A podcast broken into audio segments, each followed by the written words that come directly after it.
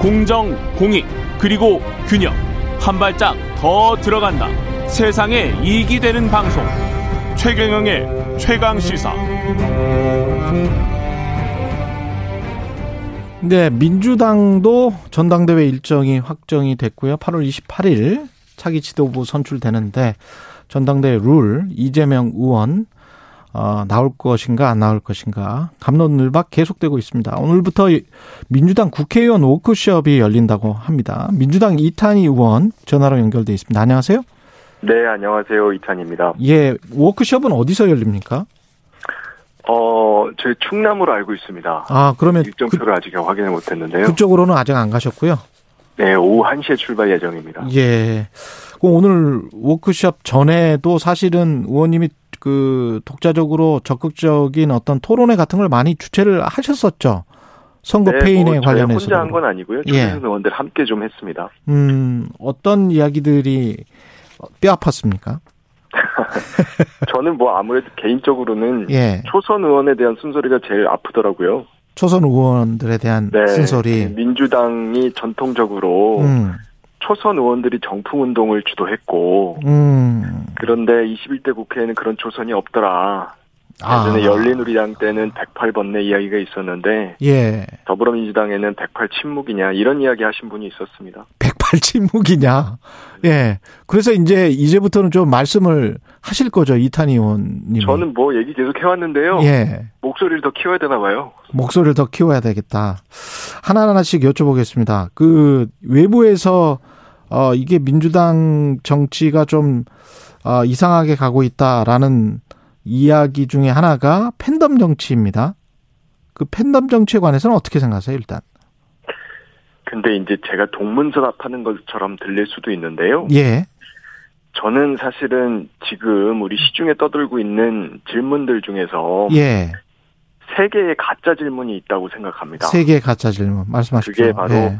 당심이냐 민심이냐, 당심이냐 민심이냐. 개혁이냐 민생이냐, 예. 팬덤이냐 대중이냐 이 세 가지 이분법이에요. 야. 근데 제가 이거 뭐 진행자분을 무한하게 하려는 게 아니고요. 예, 사실 예.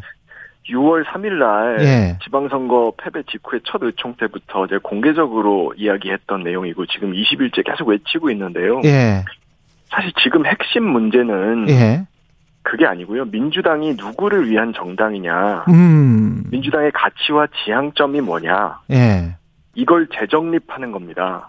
아. 그래서 그걸 예. 중심으로 정말 재창당 수준의 혁신을 해야 합니다. 그 나머지는 다 가짜 질문이에요. 이게 무슨 얘기냐면요. 음. 예. 지금 제기된 세 가지 당신 민심 개혁 민생 팬덤 대중은요. 예. 사실 다 통합해야 되는 거예요. 둘 중에 그렇죠. 하나만 택할 수가 없습니다. 예. 답이 정해져 있어요. 예. 통합을 하려고 하면 중심이 있어야 되잖아요. 예. 그런데 지금 중심이 없는 거죠. 중심이 없다는 거는 뭐 사람 문제이기도 하겠지만 어. 정체성이 흐릿해진 것입니다. 예. 민주당은 누구를 위한 정당이냐, 민주당의 가치와 지향점은 뭐냐, 라고 하는 그런 의문이 제기되고 있는 상황이라는 거죠. 그것 때문에 자꾸 당신 민심 개혁 민생 팬덤 대중 이런 이야기들이 나오는 것이지 음. 그 질문에서 답이 나오는 것이 아닙니다. 중심을 찾아야지만 해결이 되는 문제들이고요. 지금 우리가 맞아요. 그럴 수 것은 그럴 수 있는데 예. 지금 말씀 충분히 이해가 가는데 네. 흐릿해졌다라고 하는데 가치와 정체성이 지금 어떻게 흐릿해진 건지 일단 그러면 현실을 좀 어, 진단을 해 주세요. 저는 민주당의 현실. 사실은 이건 어떤 개별적인 사건으로 인한 것이라기보다는요. 예. 누적적인 결과라고 생각합니다. 누적적 결과다. 그러니까 사실 저희 민주당이 중산층과 서민의 정당이다. 이런 가치 지향을 가지고 있었잖아요. 예. 그런데 지난 문재인 정부 5년 동안 민주당이 부동산을 중심으로 한 자산 양극화를 막지 못했습니다. 음. 그리고 우리가 중산층을 보호한다고 하는데 OECD 7위 규모의 어, 사실 자영업자층을 가지고 있는 우리나라 특성상 중산층 이익의 핵심은 사실 소상공인 자영업자들의 이익을 지키는 데서 시작하거든요. 예. 그런데 코로나 손실보상 소급 적용은 끝까지 못 이뤄냈습니다. 그랬죠. 그래서 대선 때 이 정권 교체 프레임 음. 여기에 대응할 만한 세계관을 우리가 만들어내지 못해서 고전을 했던 것도 그런 기존의 중산층 서민의 정당이란 세계관이 약해져서 그랬다고 저는 생각하고요. 예. 이제 뒤늦게 우리가 정치 교체라고 하는 프레임을 제시한 건 참 잘한 일인데요. 음. 대선 이후에 사실 그걸 온전하게 이행하지 못했잖아요. 예. 대선 결과와 관계없이 하겠다라고 당론 채택까지 했었는데 예. 이제 이런 일들이 누적돼 오면서 결국 민주당은 누구의 정당이냐, 어. 누구를 위한 정당이냐. 라고 하는 질문을 받게 된 상황이 왔다고 생각합니다. 그때 그 그래서 이제 정치 교체를 이야기를 했는데 그 정치 교체는 그 주요 내용 중에 뭐 이런 것들이 있었죠. 삼선 이상 금지 뭐 이런 것들이 있지 않았습니까? 핵심 내용들 중에 네, 3선 이상 동일 지역구 출마 금지, 동일 지역구 출마 금지. 방지법, 예. 기초 의원 중대 선거구제, 대통령 결선 투표제 근데 그게 하- 전혀 논의가 안 됐죠. 지방 선거 이후에도.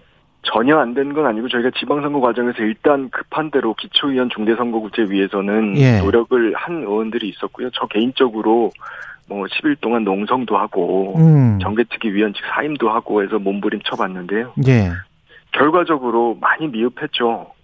어. 그 많이 미흡했다라고 말씀을 하시는데 지금 이제 당 대표를 뽑는 최고위원을 뽑는 이 선거 전당대회 과정에도 사실은 삼선 그 지역구 동일 지역구 금지 같은 기득권을 보호할 수 있는 전당대회 룰이 있음에도 그거를 그냥 조금 조정하거나 아니면은 그냥 가자는 게 민주당의 지금 전체적인 분위기 아닌가요? 그래서 어, 그 룰 가지고 그대로 가면서 당 대표를 선출을 하고 최고위원을 선출하는데 어떤, 그 룰로 어떤 개혁을 앞으로 할까? 국민들이 바라는 시, 그 보는 시선은 그런 거 아니겠습니까? 저도 사실 초기에 그래서 예. 기왕 바꿀 거면 땜지식보다는 정말 크게 혁신하자라는 음. 취지로 아예 당원 50, 일반 국민 50으로 하자. 사실 이렇게 공개적으로 주장도 했었는데요. 그게 큰 것도 아니에요. 국민의힘도 다 하고 있어요. 네. 예. 좀 흐름이 그렇게 좋지는 않은 것 같습니다. 아, 그러면 민주당은 지금 현재 이제 대의원 45% 뭐 이 제도에서 크게 변하지 않는 그런 전당대회 룰 세팅으로 갈 것 같다? 너무 비관적으로 보일 건 아닌데요. 예. 어, 최근에 뭐 현행 룰대로 하자 이런 주장이 뭐 정성 의원님도 말씀하시고 예. 이러다 보니 혼란스러운 상황인 것 같습니다. 그렇군요. 그 외부에 비춰지기는 룰 세팅을 비롯해서 어떤 당 개혁을 아 기득권을 좀 내려놓는구나 기존의 국회의원들이 특히 그런 모습보다는 그냥 본인들끼리 싸우는구나 이런 모습이 많이 비춰진단 말이죠. 정치 개혁 이슈가요. 예, 저희 민주당의 핵심 가치와 지향점을 다시 재설정하는 과정에서 논의가 돼야 된다고 생각합니다. 아, 저희가 항상 전통적으로 민주당은 개방성과 다양성을 옹호하는 정당이었거든요. 예, 그런데 지금은 획일화된 정당으로 비치는 점이 사실입니다. 획일화된 정당으로 비치고 있다. 예, 그런 부분들을 개선하기 위한 노력들이 이번 전당대회에서도 있어야겠죠. 예. 그것들이 가치 노선을 명확하게 하는 과정에서 이루어진다는 게 제 생각입니다.